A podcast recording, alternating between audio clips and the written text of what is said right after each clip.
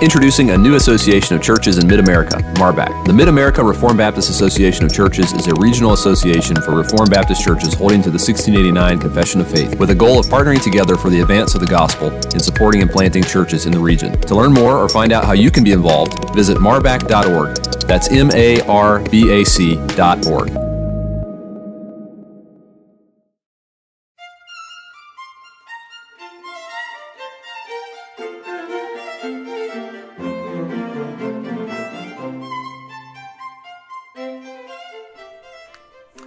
You are listening to Particular Pilgrims, stories from Reformed Baptist history with commentary. I'm your host, Ron Miller, pastor of Covenant Baptist Church of Clarksville, Tennessee, and a longtime student and collector of Particular Baptist history. We're on the Man of God Network brought to you by Covenant Baptist Theological Seminary. According to the Reformed churches of the 17th century, the outward marks of a true church were three the pure preaching of the Word of God, the administration of the sacraments as Christ ordained them, and church discipline. The particular Baptist churches readily agreed with these outward marks, even as they dissented about the nature of the members. This makes sense since some or perhaps many of these churches were formed by people coming out of Reformed churches made up of visible saints. To those of the baptized way, it was imperative that the church be made up of those who credibly professed conversion and lived accordingly. It was the regenerate who were to form the church and exhibit the outward marks of preaching, observing the ordinances, and watch over each other's walk. So church discipline was actively and seriously performed. It ranged from private encouragements from one sister to another all the way up to the public excommunication of blatant hypocrites. As churches committed to following the teaching and practices of the New Testament, the general pattern of discipline was fairly consistent across churches. The Congregational Church in Bristol, that we call Broadmead Baptist, was formed in the 1640s and steadily moved toward Baptist convictions through the rest of the century. Since they were always a church of visible saints, their practice of church discipline didn't noticeably change over the decades. And since their church records are detailed and lengthy, there are many helpful lessons that come from them. As Roger Hayden points out in his excellent introduction to the church records, quote, discipline usually expressed itself in a concern for others. This was because Christ intended for the church to be pure, and given the remaining sin still found in each member, they needed to keep a loving watch over each other. All of this aimed at the glory of Christ and the saving good of the members. What we often now call formative discipline was exercised by the church members with each other. They attempted to live closely enough to each other that they could encourage, strengthen, and set a holy example for each other on a regular basis. But in Bristol at this time, the shipping business and general trade had made it England's second most important port. This meant that some members came and went as business dictated. Others were gone for lengthy stays before returning, and others ended up permanently in various places in England, New England, and even the West Indies. But the church was known to follow up even on these faraway members to inquire about their spiritual life. But when formative discipline didn't bear fruit, corrective discipline was wielded. The pattern followed usually was this.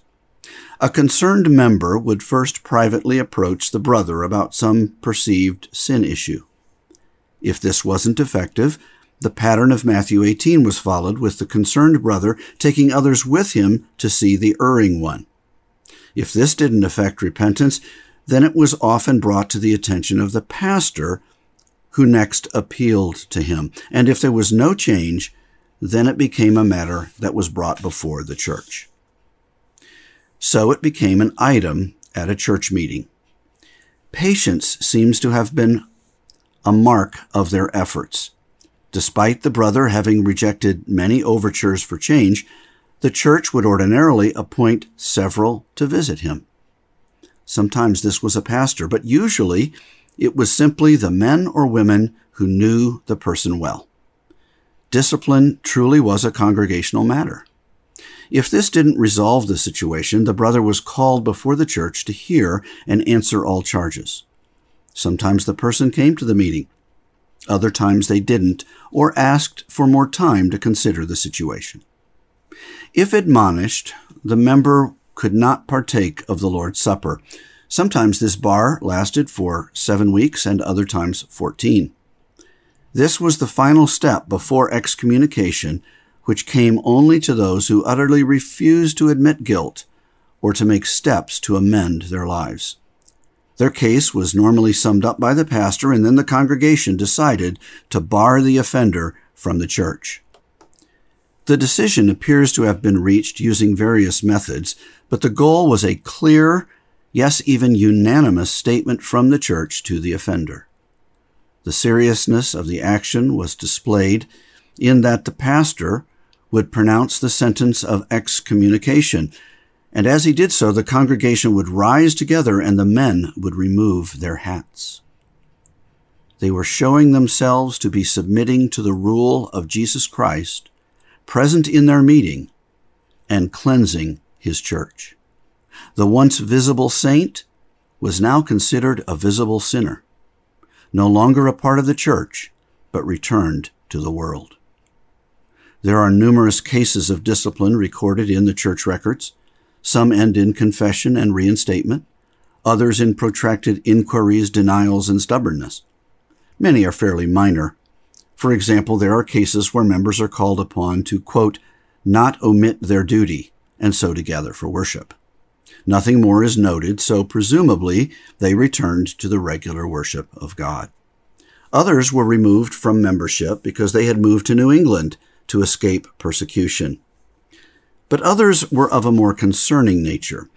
In early 1672, the church sent two men, Brother Reeves and Brother Courtney, to visit Sister Evans. They were to admonish her to, quote, keep her place, unquote. This was a common phrase for coming to worship. They were concerned because she had apparently begun hearing the Quakers. And this was a friendly and even unofficial visit. Now, why do I call it that? Well, because the records clearly state that Sister Evans and her husband were not members of the church, but they had been regular attenders for some time. Now, interestingly, by conviction, they were, quote, of the free will judgment, which is kin to Quakers, that's what's written in the church book. So, out of concern for their spiritual welfare, they pressed Mr. and Mrs. Evans to return to a true church and leave off the heresy of the Quaker preachers. There are a number of other sad cases dealt with by the church over the years. Brother Jeremy Courtney was frequently drunk. He came to the church meeting and said he hoped the Lord would keep him from not falling into that sin again. But the records state, quote, he had so often given good words and failed. The church would trust him no more, but wait to see some fruit. In that same meeting, Brother Henry Fieldust was rebuked for, quote, his passion and disorderly speaking in the church.